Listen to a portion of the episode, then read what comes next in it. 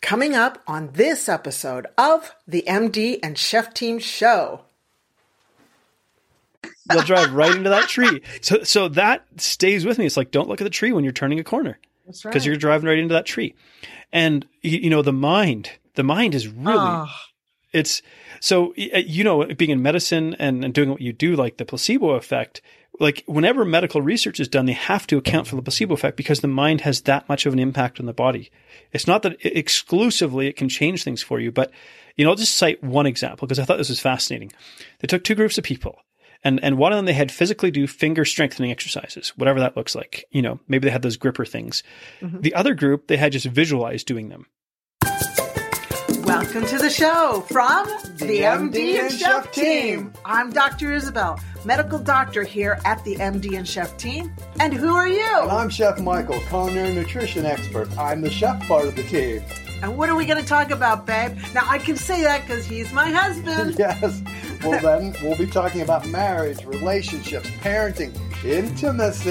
Ooh, ooh, ooh. We'll talk about mindsets of success, overcoming depression, anxiety. I'll be getting into functional nutrition, recipes and tips from the kitchen, and we're going to both get into how to live a long, healthy, vibrant life. Yes, I love it. Our mission is to help you prevent and reverse disease and give you hope in the process. Oh, Oh, yeah, yeah, we, we like, like to to have fun, fun. too. so let's, get, on with the show.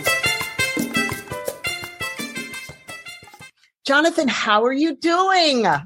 I'm doing amazing, actually. I'm, I've got all kinds of great energy. It's a beautiful day here, and uh, so yeah, I'm feeling fantastic. Now, where are you? You you got the ocean. Are you in the Caribbean right now by any chance? In my mind, I am, but in, in reality, I'm on the prairies of Canada.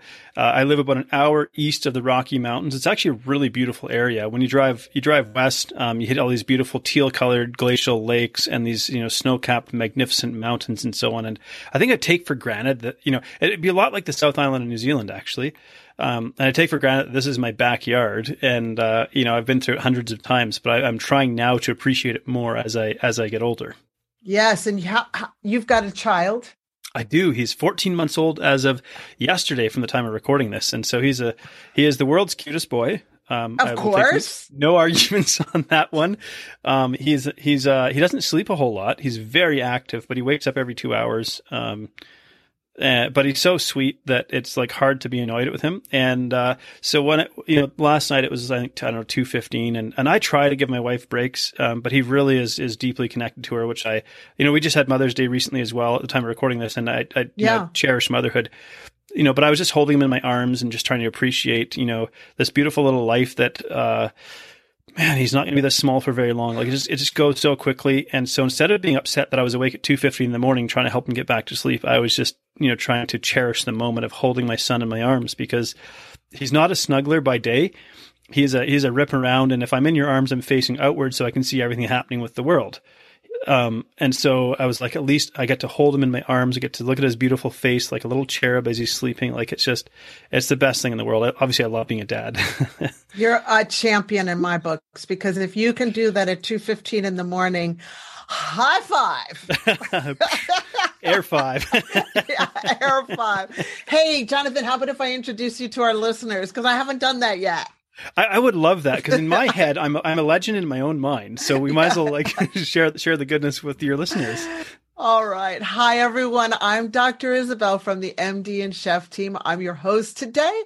And today we have Coach Jonathan. He is a weight loss coach and emotional eating expert who has lost over a hundred pounds. From nanotechnology research. Now that means he used to be an inorganic chemist and they hmm. do nanotechnology to a Navy Marine engineer. Wow. To globetrotting nomad, Coach John spent most of his life running from his true calling until one question changed his life. Now he's on a mission to help others lose weight for good and leave those but but but diet in the rear view mirror. He he put a bad word there, and I don't need to say bad words.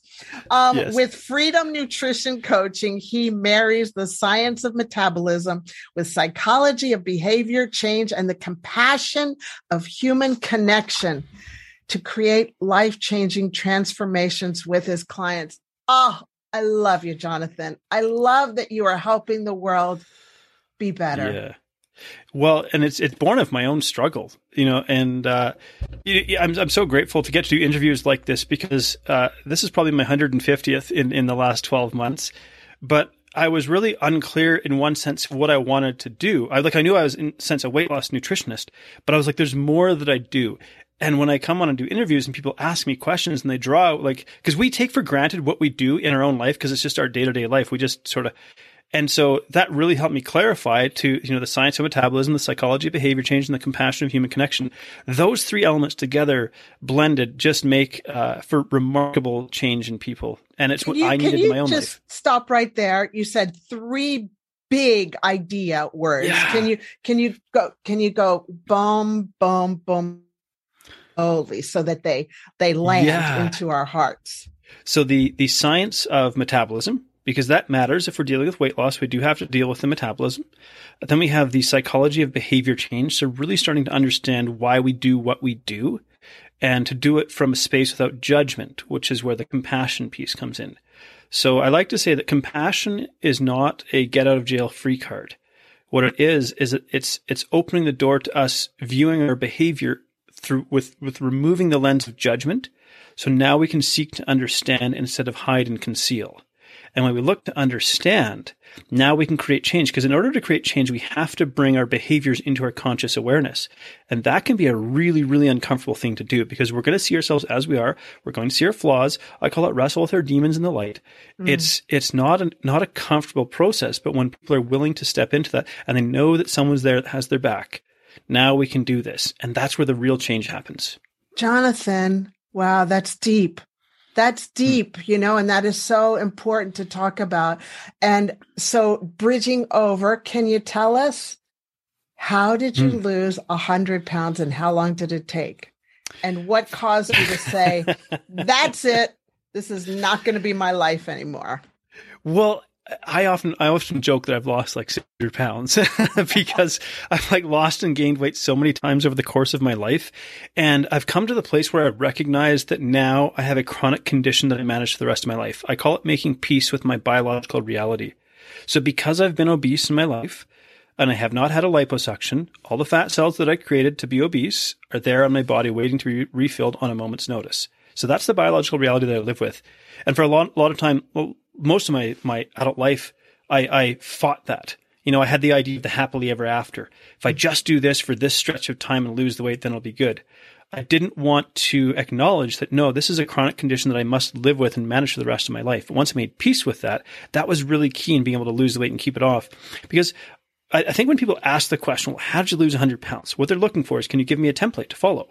And if I follow your template, that maybe this will work for me. And, and truthfully, that, that won't necessarily work. But what we can do is what are the principles? And if I can, you know, when I work with somebody, my thinking is this. I don't come in saying, I'm the guru, you're the dummy. I say, we are going to work together. Uh, I'm the tour guide, but this is your journey. Mm. So I'm going to put, put forward a principle and say, I would like you to implement this and then bring feedback to me. Does this work? How does it work? What does it trigger? What works for you? What doesn't? And how do we adjust it? So I think what really predicts long-term success is is um, like this ability to adjust. It's like a dial mindset versus a switch mindset. And so, yes, obviously, we could look at the fundamentals of healthy lifestyle. So, quality nutrition, mostly whole foods, hydration, sleep, stress management, and those are all we could all you know those are all big headings that could you know we could go into some detail. So, we want to engineer that part of it, but we also we also need to look a little bit further. It's like if knowledge isn't the issue, because we live in the age of Google, we have mm-hmm. basically infinite knowledge so there's this gap between knowing and doing. And that's the, the gap that we're trying to bridge. Because this was the thing that discouraged me the most. How can I know what I know? I'm very educated and I can't seem to do it. That was the most frustrating thing. It is very frustrating. It is so frustrating. It's like, what is stopping me? Yeah. And, and, and you know, it, it, I mean, like, I never knew it had things to do with like my perspective on masculinity and what that actually is. Like, you think, like, what on earth does that have to do with weight loss? Compassion, self love, Wh- what? Like, and, and as a male, like, talking about this? Are you kidding? Like, I didn't grow, like, I love my dad. My dad's, a, he's a great grandfather to my grandson. Like, it's just beautiful to see. But we didn't grow up talking about self love or self compassion. So I didn't know what that was. So, you know, I mentioned uh, in, in the introduction, there was a question that changed my life. And, and, uh, maybe, maybe I'll scratch that itch early on. so, um, I was, I, I, hired a coach. I actually had tried hiring coaches. It, it, failed multiple times. And I was really, I was ready to give up. I was like, I'm a hopeless case. Nobody seems to know what's wrong with me. Nobody seems to be able to help me. Information isn't helping me. I'm just going to be fat for the rest of my life. That's the place I got to. So kind of as a last ditch effort, I was like, okay, I'm going to hire this coach. He's in his forties, but he's, he's, he's jacked. He's healthy. He looks physically strong. I think, you know, maybe this guy can help me. Now, I still thought that he was going to give me a meal plan and macros, but he was going to have some sort of magical combination of these things. Because I'm, I'm, a former engineer, so I like to engineer tinker variable. So I thought mm-hmm. he's going to give me the plan, the, the missing variables. Well, he did, but they were not what I thought. So one day he said, Jonathan, I have a question for you. He said, if you make a list of all the things you love and value, how far down that list do I go before I see your name? Oh, Jonathan. Uh, let me see. You get a big clap for that one. That is like, yeah, that is number one. Well, and and really, Coach Scott gets the credit for it. I still, to this day, five six years later, reach out to him and say thank you. And he actually sent me a video message for my 40th birthday, and we hadn't communicated for over a year. But that question stopped me cold because it wasn't that I was near the bottom of the list; it was I was not on the list. So now I had to confront this kind of this reality that I did not believe that I was worthy of my own self love and care. Where did that come from? How did I get to that place? Because until I corrected that, like nothing else was going to fall into place. So now you go, well, well, gosh, now that I've had this moment of shock, basically, that I, I, I don't even love and care about myself, I think I'm almost like worthless. How do I learn self love? You know, what, what does that even look like when I've right. never talked about it? And what does it look like for, you know, in, because men don't talk about this stuff. And so it actually began with something really simple. And it, it you know, I, I, sometimes like I say simple, but it's not as easy. But I look back sometimes and I'm kind of like, oh my gosh, why didn't I see this? But we don't know what we don't know. So it started with brushing my teeth. So brushing my teeth is an act of self care. Every time I did that, I was saying, I am worthy of self care. And so it became the thing that I did first thing in the morning. First thing I did when I woke up was brush my teeth. And I think most people do this anyways, but it, became, it took on a different meaning. Because I think if I want to change a belief, I have to take an action contrary to the current belief that I hold. But if I make it too big, my, my emotional brick wall is going to go up. My, my brain's going to try and defend and hold my position. So it has to slip in under the radar. So hmm. brushing my teeth was safe. It was safe, a safe act of self care that really didn't confront my vision of what masculinity was. And then we just kind of built on that. And then it was okay. Now you're going to drink a glass of water. You're going to hydrate. And everything took, was done through the lens of self care until eventually I started to realize that I'm actually worthy of love and care and that everybody in my life benefits when I nurture and nourish myself.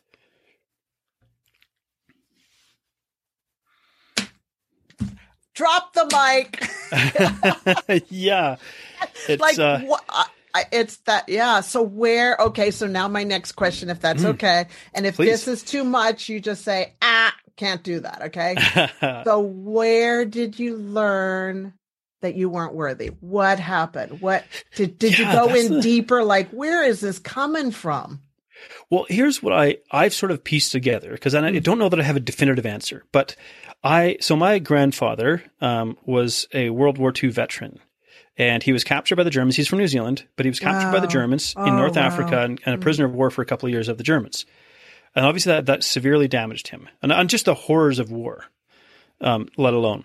So he married and fathered children out of a sense of duty. That's what a man, a man did. And that's, so that's what he did. But he didn't do it because he wanted to be a father or loved kids. And so he didn't show my dad or his brothers any kind of fatherly love. It was just criticism and do what you're told and get a smack upside the head if it's your, you know, that, that was how they were raised. And so my dad never really grew up knowing, knowing what sort of the love of a father is. Now, he didn't want to follow in his father's footsteps, but he didn't really know what to do because he'd never had that pattern. And so I think my dad, for all of his life, was really hard on himself. Mm. And my dad is so intelligent, like a genius level intellect. Like he's a walking encyclopedia, mm. even even in his seventies. Like, and in fact, we joke because he had an encyclopedia set that he used to just read. Mm. like that's the sort of brain that he has, and he could sit down mm. and play the piano and play like Rachmaninoff and this classical music just from memory. Mm. But that was never nurtured. Like so, that sort of I look at these gifts that he has, and I'm like, and and you know, that was never nurtured. I mean, the things he, he could have potentially done. So he never really knew how to show us how to like love and care for ourselves. Now he was very much, I would say his la- language of love, if we were to use that analogy or that perspective was acts of service. So caring for other people, doing things to serve other people.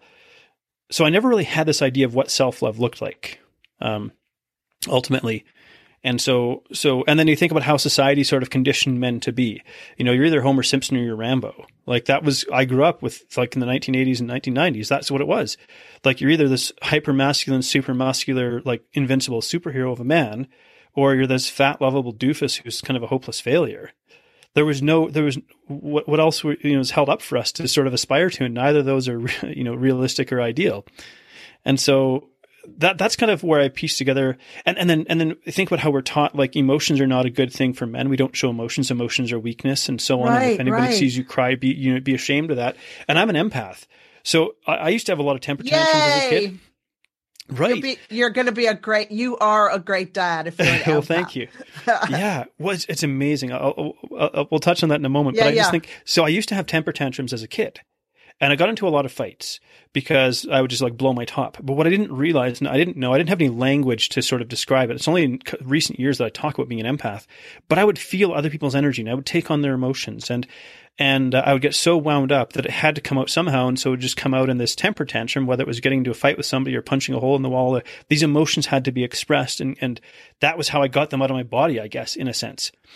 But then I learned how to hide them and suppress them because I was like, well, this isn't, I don't want to go through life getting into fights because the irony is I'd get into a fight with a kid and I'd go home and cry because I'd hurt somebody. Like even win or lose, like back back when we got into fights as kids, it was like if the kid got knocked down, okay, the fight's over. Like there was none of this, you know. There was this weird sort of code of conduct we used to have around getting into fights. Okay, you knock down, I win, you lose, we're done. You know, we might even shake hands and go, okay, that's it. You know, beef mm-hmm. settled.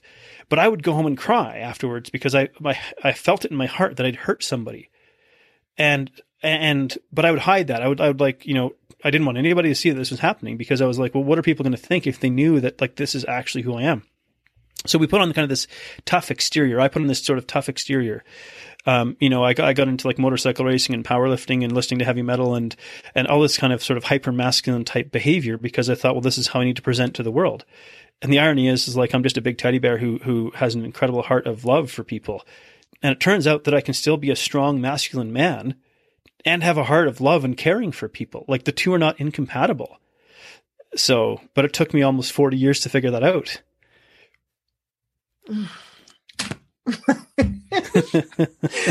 Drop the mic again. like, oh my uh, gosh, I just love you. Listen, yeah. I'm an empath too. And yeah. I used to throw temper tantrums. You're speaking to your sister here yeah. from a different mother.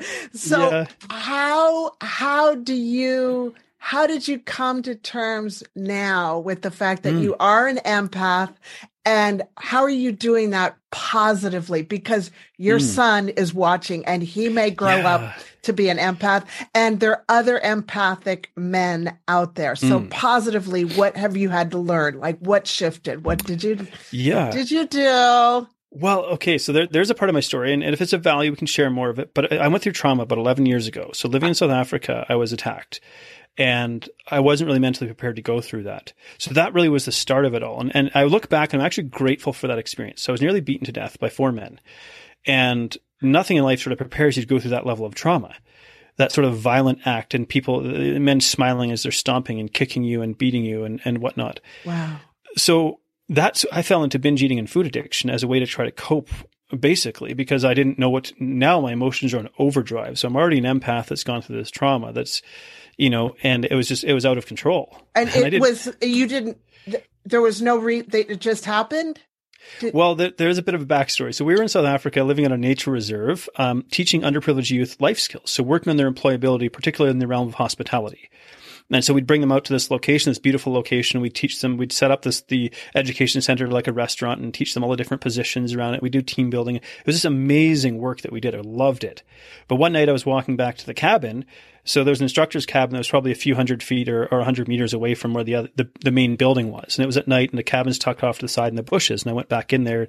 The door was ajar, and there's three guys in there, and there's a fourth guy outside that I didn't see who smashed me across the head with a rock, and then they jumped out, and I got smashed across the head again and fell over, and then they just started beating on me.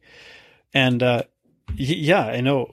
I didn't know for them. no reason, just just because. Well, how they got onto a nature reserve that's 45 minutes from a city and, and into this and knew that I was there.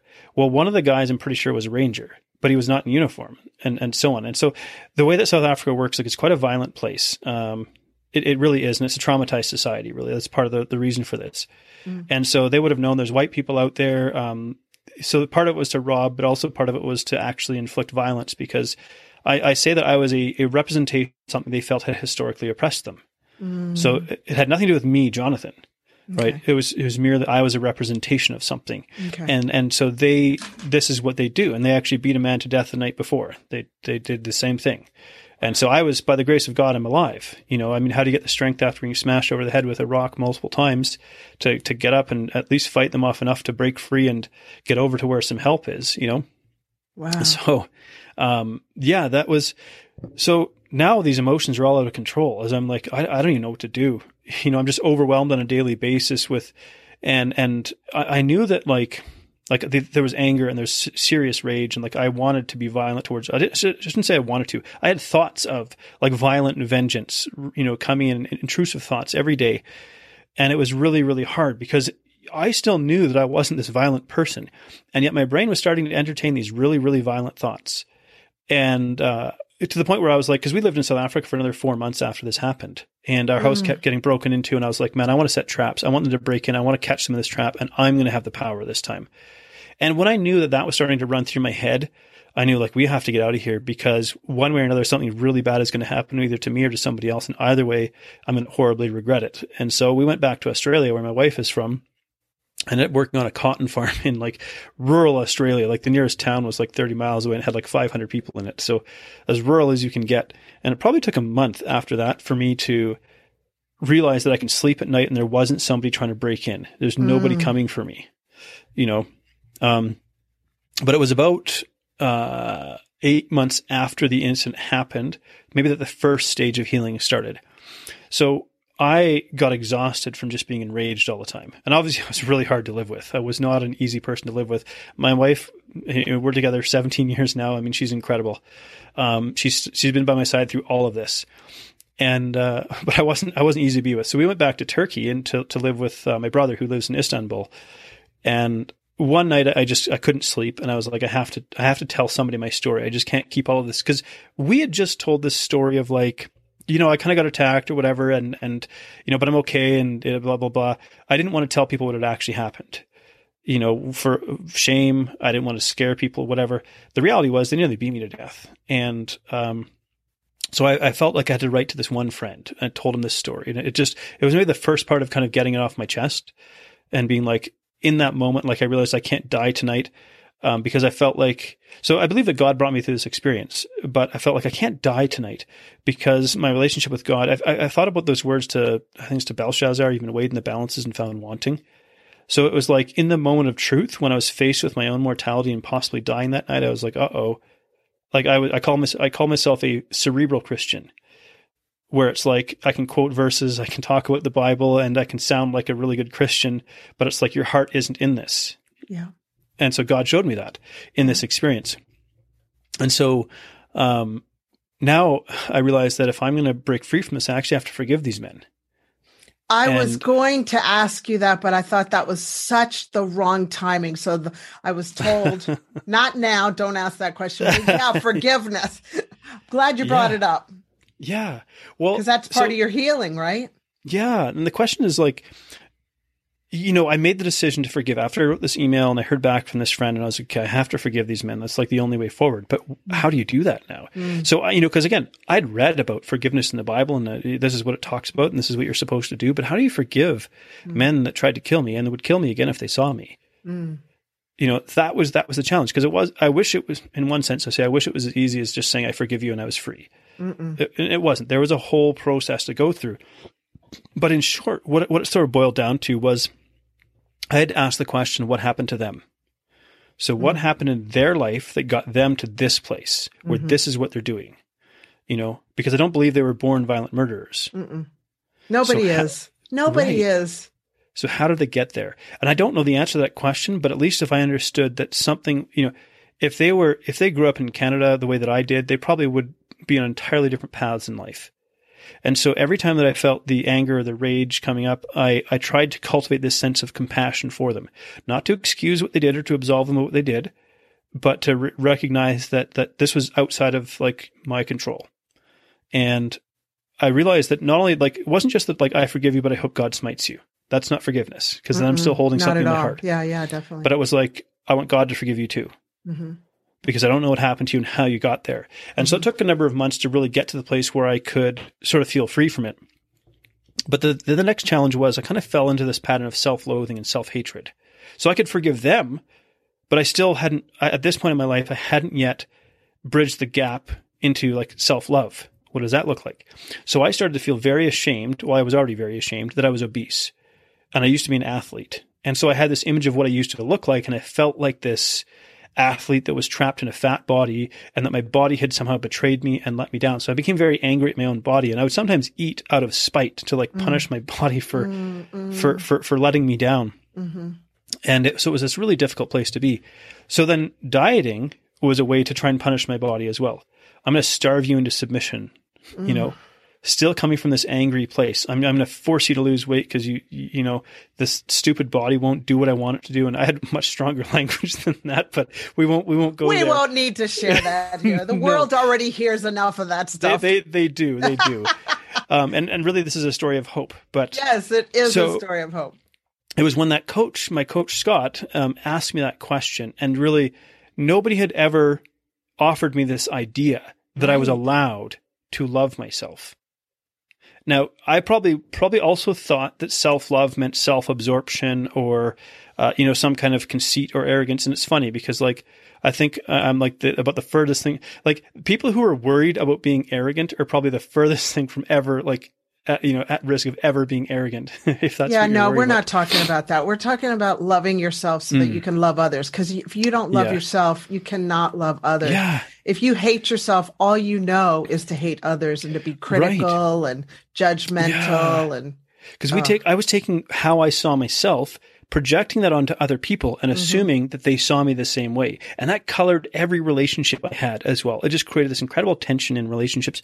Like, I mean, I was the jolly fat guy, I was, you know, hey, I was fun at a party, encouraging everyone to indulge and overeat and all that to sort of cover up for my own overeating behaviors. And, mm. you know, but at, at home I was, I was miserable and I was frustrated and I didn't, but I didn't know what to do. And I think this is the, where a lot of people still find themselves is like, I don't even know what to do. I don't even know where to start. I don't even know how right. to start. Yeah. So as an empath, try expressing yourself positively, you went on a journey to mm. figure out what to do. So how, what, you know, and and so yeah, we talked about sort of the self love and the, the, kind of the steps that I took to cultivate self love, and in I say in a very safe way. And the reason I use the word safe is because the way that our brain works is if we try to create change that's too much of a departure from who we presently see ourselves to be, our brain will inherently put up a resistance. It's a it's sort of a, a primal biological safety mechanism, and so the way that we would like change to happen is, you know, we create a picture in our head of who we want to be, and our brain gets excited when it thinks about that picture. That's amazing. It starts to reward us with dopamine. And it feels really good. And I think that surge in dopamine actually gets us over our fear or resistance of change. But we mistake that for motivation. And we, we go really, really hard until it, your brain goes, I can't keep you high all the time. So we got to dial this back down to normal again. And then you feel like I've lost all motivation and so on. And so I had to learn, you know, well, how do I, how do I do this when I don't feel motivated? How do, what does that look like? Because the truth is, like, even today, like, not, not necessarily today, but to this day, it's not like I feel motivated every single day. No. but no, it's, it's, a decision you have yeah. to make every day. yeah. You know, and I think we got maybe as a culture, we kind of got hooked on sort of motivational videos and inspirational speeches and things like that. And this idea that there's this endless well of motivation. I'm like, well, there's not. But I will say that I have what I call my emotionally compelling reason. So, it, and that, and now it's my son. So yes. he he is like I can hear him in the background actually. Um, he is very talkative, which is hilarious because I can't yet understand what he says, but he waves his arms around, he talks, and he's telling these great stories, and I just want to encourage. I just love it.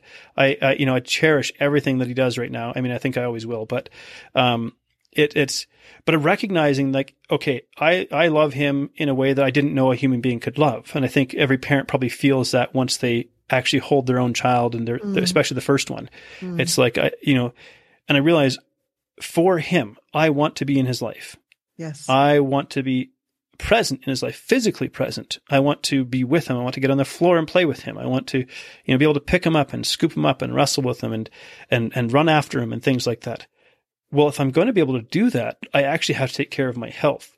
And so that means that, you know, when my brain still goes, Hey, you should get a Big Mac, you know, or, Hey, you just drove past a pizza place and they're three bucks a slice. Go and grab a slice that those thoughts still enter my head all the time. Oh yeah.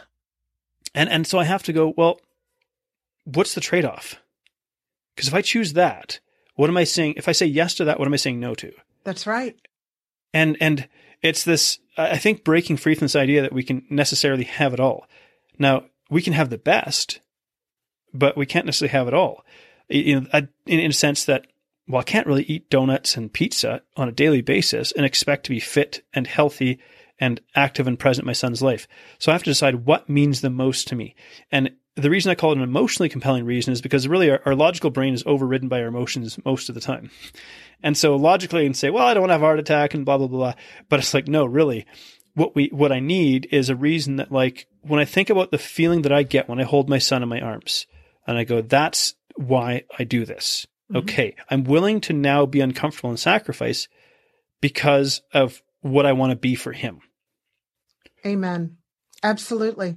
And and I love that you've got you've gotten to that point. Do you know how many people aren't there and mm. they haven't made their kids the priority like you're you're making you the priority by making your child the priority. Yeah. Do you know what I mean? Yeah. yeah and holding yeah. that image. I always say to people, please hold the image of who and what you want to become and just hold it because we always walk towards that image. Yeah, I love that because we, we, I say that we, we steer towards what we focus on. That's and, right. And there's a lesson from my dad when I was driving, learning how to drive. Yeah. He's like, don't look at the tree when you're turning a corner. That's right. Because like, you'll hit it. you'll drive right into that tree. So, so that stays with me. It's like, don't look at the tree when you're turning a corner. That's right. Because you're driving right into that tree. And, you know, the mind, the mind is really, oh. it's so, uh, you know, being in medicine and, and doing what you do, like the placebo effect, like whenever medical research is done, they have to account for the placebo effect because the mind has that much of an impact on the body. It's not that it exclusively it can change things for you, but you know, I'll just cite one example because I thought this was fascinating. They took two groups of people and, and one of them, they had physically do finger strengthening exercises, whatever that looks like. You know, maybe they had those gripper things. Mm-hmm. The other group, they had just visualized doing them. And group one, they saw a 30% increase in finger strength. They're the ones that physically did the action. Group two, who just laid it, sat in a chair, laid on a bed and visualized doing it, had a 22% increase in strength just by picturing in their mind. Isn't that like, isn't that like I mean, I was stunned. I was like, I did not realize it could be that powerful. But then we recognize that that's a two way street. So if your mind can be that powerful positively, imagine what can happen if it goes in the wrong direction. Exactly. Exactly. Which is what your father says. If you mm-hmm. focus on that tree, you're going to, if you focus on the tree metaphorically mm. in our life, the negative, then mm. guess what? You will hit that. Yeah. Well, and, and I think we've been conditioned to fix everything that's wrong with us find so our, our brains are hardwired to look for negativity right now again this is a primal protective thing you know hey look if we didn't have the uh, electricity and the internet and information and all that you don't know what's on the next savannah or on the other side of that mountain or whatever okay you need to be hunting for threats because it's a hostile world out there so that's the brain that we have but we don't live in that world now. We live in the you know the 21st century world. But our brain is still wired to look for negativity. And so if we can recognize that you go well, what's the counter to that? And for me it's gratitude. Mm-hmm. so and it, it, I, I fear that sometimes it sounds cliche to talk about it. Really, gratitude is teaching our brain to look for good things, teaching Oh, yeah. our brain to to look for what's good in our life, and making that a practice. So it's me holding my son at two o'clock in the morning, and then going, "I'm so grateful to hold this precious little boy in my arms, Mm-hmm. and and just look at his beautiful little face as he falls asleep, and he's got complete trust in me, like that sort of feeling. Versus, I'm so annoyed that this stupid little human woke me up in the middle of the night." Right. Now, this isn't to shame anybody who, if that thought crosses your mind. No, like, because we get you. yeah, right. Yeah. Like, th- like, uh, admittedly, like when I'm kind of rolling out of bed and going, oh man, kid, why don't you just go Ah. to sleep? Like, I'm just so, I just want sleep too. Yeah. But like when I'm holding him in my arms, I'm like, I don't want him to feel that. I don't want him to feel that he is an inconvenience to me. I don't want him to feel that he is imposing on me. I want him to feel safe and secure in my arms. Mhm. And so I, I kind of, you know, so yes, I have that first thought of like, I'm annoyed that it's two o'clock in the morning. But then you woken me up. change it. But then you Yeah. Mm-hmm. see, you switch, you turn channels. You Yeah. get your remote control in your mind and you change it. Yes. And that is, that's work. That's a habit that you've Yeah. learned to do when you're semi comatose at two Yeah. fifteen in the morning. Right. It can. It, it goes to like the other, like the midbrain, and the midbrain just yeah, kind of and we can learn those things, but it's a choice. We Yeah. have to make that choice. Something I always uh, encourage people to do at the end of the day: go on a treasure hunt and just just Oh, say, yeah. "Oh yeah, thank you." Well, I because I believe in God. Yeah. Um, thank you, God, that I had a hot cup of coffee and I got to be Mm-hmm. with my husband this morning. You know, just go through the day of all the beautiful things because you know what happens when you're grateful, you get more. But when Yeah. you're not grateful, you're not going to get more. You're just I- I am- negative. I'm so stealing that. Like with all of my clients, I'm gonna go. go go on a treasure hunt because I, I already have them practice gratitude, but I just I love the idea of the end of day treasure hunt. yeah. You know, and it's it's something that like my wife and I try to do, and I say try, and I'm, Try. I'm like, yeah, I know. I I'm, I don't like that word, but it's it's the, it's the way we it's the language we use when we're like hedging, going like, okay, I could probably do better at this. We can all do better. But you know there, there's something about like like i'm christian as well. And like I i've said maybe in the past I, I try not to wear it on my sleeve because I, i'd rather just people recognize that there's something in my life that allows me to live with greater peace and hope and joy and become interested in it than me trying to like you know push it in anybody's face. But Yeah. there's there's tenets about like like like jesus teachings that I, I really value. So because i think about it like everything that god asks us to do actually makes our life better Yeah. and that's a really once I took that perspective, I stopped feeling like I was a I was being a Christian because I had to.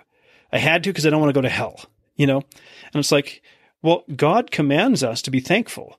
But what does that do? That brings more joy into our life. yes. It's like, oh, God commands us to forgive, not just as a good suggestion, it's you must forgive. Well, forgiveness set me free. Yes. So the commandments of God make my life better. And it's like, oh, oh, okay. And then, and then, so the one that I often think about is self denial. So that, that's probably the one that people grapple with the most. Well, if this makes me feel good, what's the problem? I'm like, well, heroin makes you feel good. That's a real problem. You know, so the, the, the, there's a difference between happiness and pleasure in the brain. There's two different circuits, right? One's primarily dopamine based, one's primarily serotonin based in a simplification of it. So the pursuit of pleasure leads us to addiction and addiction leads us to death. And so when we recognize that we go, well, what is self-denial? It's it's sometimes saying no to pleasure so that we don't fall down the path of addiction because God understands how he created us. Mhm. And so even self-denial, it's it's the road to life. Mhm. It's the road to a better life even here and now on earth. And so I'm like, oh, this isn't so bad. Actually, this is, Because it's good for us. you know, yeah. And I just, I want to just like stop right there. I want to, Mm. I, do have a hand that goes stop, but anyway, yeah. just stop right there. Um, I wanted to say, remember how you said um, self love and how guys aren't supposed to love themselves? Well, I want to back up and just Mm. remind people for those that believe in God, if not, just pull down the curtain right now. But for those who believe God, um, just know that He loves you unconditionally. And that is part of the healing. Like once you receive that in your life, then you can love yourself and then you can love your enemies, like Mm. the guys who tried to kill you. And Yeah. for to forgive somebody, because I had to forgive my father. He didn't know what he was doing, you know, but he Hmm. just didn't have a clue. But part of being able to to get better for both you and I is to forgive. And Yeah. I always say that people ask me, well, how do you know when you've forgiven enough? You know when you have forgiven when the thought or the image or the name or the person is in front of you and you don't feel like killing them.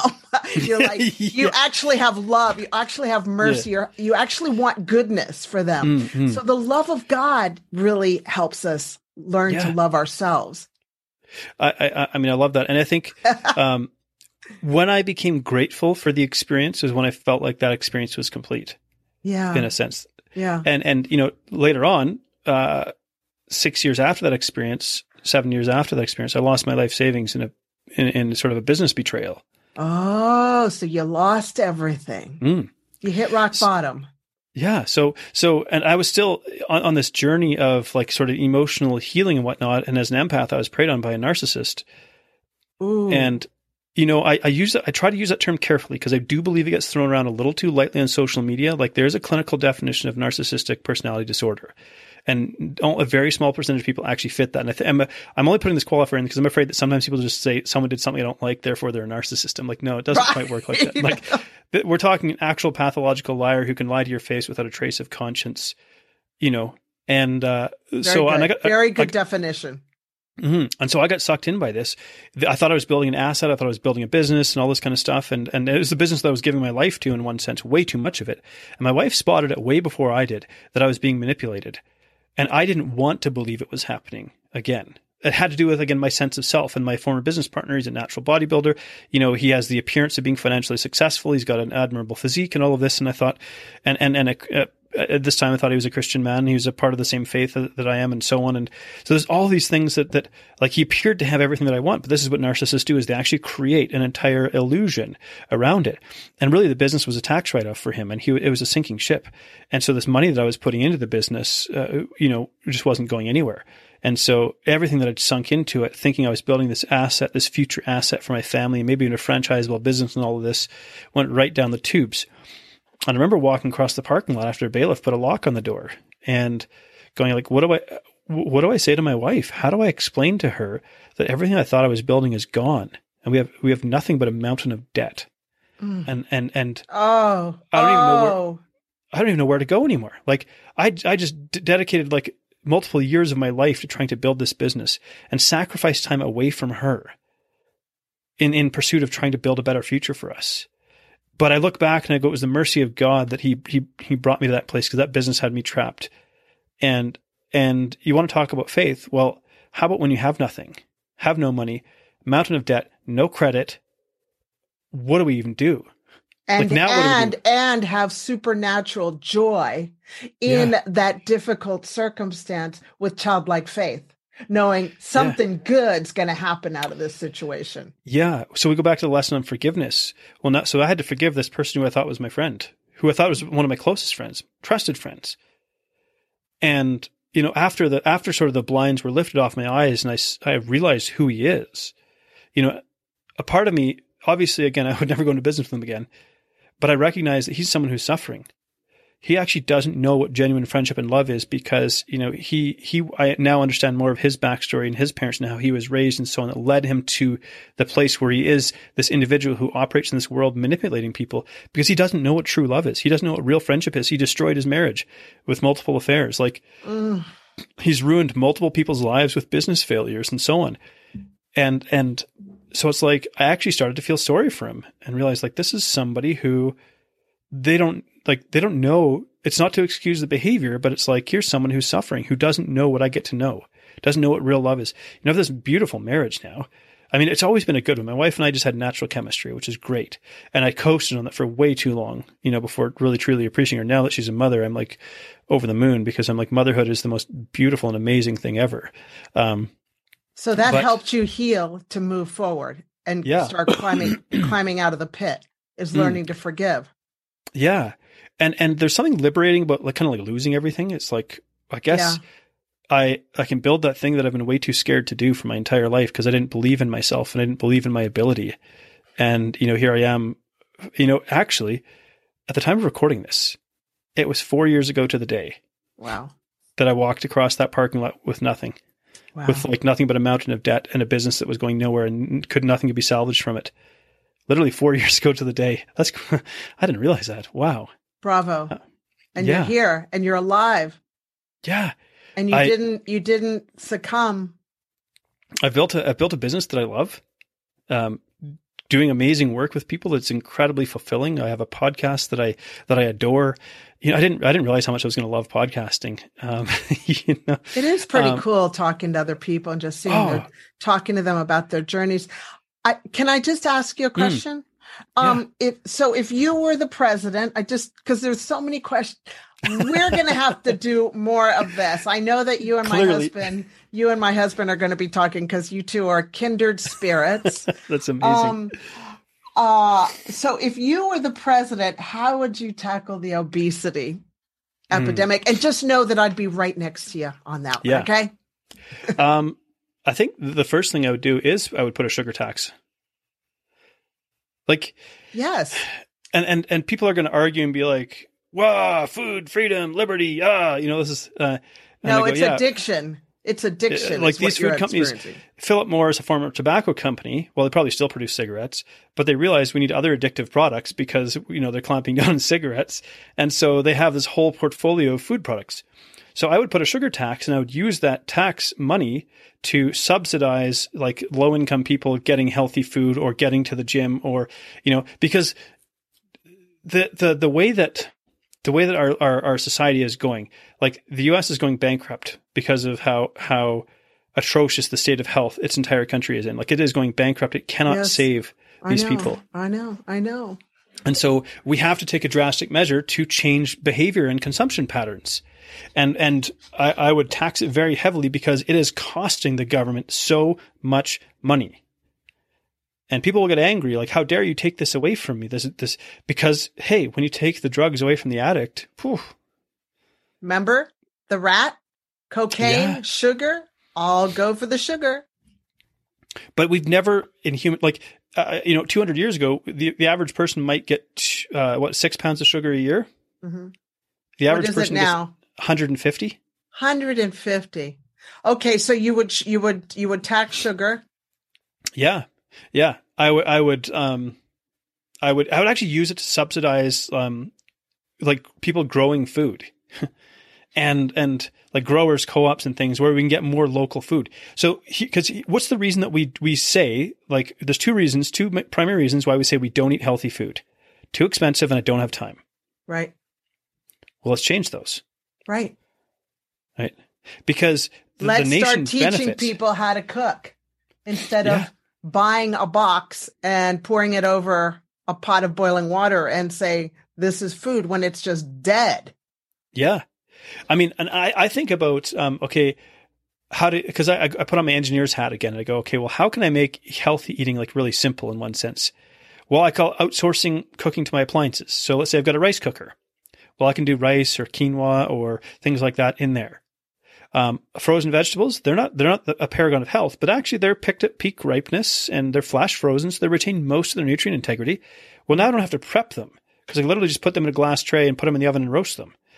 You know, is it perfect? No, but it's a step. And and I think we want to move away from this idea that we have to it's it's either all or nothing. It's either, you know, uh, fresh, like biodynamic, organic, you know, harvested under the light of the the March moon with the cows that Yeah. were milked with like singing leprechauns or something. Like and, and get to, hey, what how do I bridge the gap? Okay, look, if you're microwaving frozen vegetables, that's not like great, but it's a lot better than eating like, you know, fast food. That's a step in the right direction. is. It is. Yeah, and and for people to give themselves a clap for for doing that. Yeah. Absolutely. Yeah. So I, I that, the first thing I, I would target is sugar. And, and this is from a former binge eating food addict, man. It's not easy to overcome this stuff, No, it's not. you know, but that's, they're engineered to be addictive. So that, that's my, uh, that's, that, that's my number one. soapbox. Well, I think that's a great way to start. Um, Yeah. and so just as we're landing this plane yeah, into the airport, that, that's my, that's the jet engine sort of winding down. yeah, and, and we're you know the the uh, wait the stewardess is saying in first class, okay, we're going to be landing now. Put your seat up. What three action steps would Hmm. you give our listeners so that they can start winning right away? Like you know, in Yeah. one second. No, I'm joking. Not in one Yeah. second, but Well, within I- the, within a week. Yeah. Number one is create awareness. So how do you actually do that? Well, one of the first things I have my clients do is take photos of their meals. Really, really super simple action. There's no weighing, there's no counting, there's no calorie math, nothing like that. Just snap a photo of your meal. When you do that, what you're doing is activating your prefrontal cortex. So now you're going to eat with more awareness. So just create awareness around your behaviors because we can't change what we don't know. And 98% of our behavior happens at the subconscious level without our awareness. Yes. So we need to bring those patterns into the light. Uh, number two, get help. It doesn't have to be paid, whether it's a support group, whether it's, you know, a Facebook group, a, a book, uh, reading blog articles, watching, get help. You are not su- so superhuman that you can do this by yourself, nor should there be any shame in getting help. I still have coaches. Why? Because I'm a human and I have blind spots. Mm-hmm. So in whatever way, shape or form you can, get some kind of build a, the biggest support team you possibly can. Get everybody you can in your life on board with you trying to get healthy. You know, your, your spouse, your partner, your doctor, your friends, just get them on board and be open. I want to change my life. I need your help. I can't do this alone. I'm a human being who's struggling. The moment you become open about your struggles is, is the moment a huge weight lifts off your shoulders.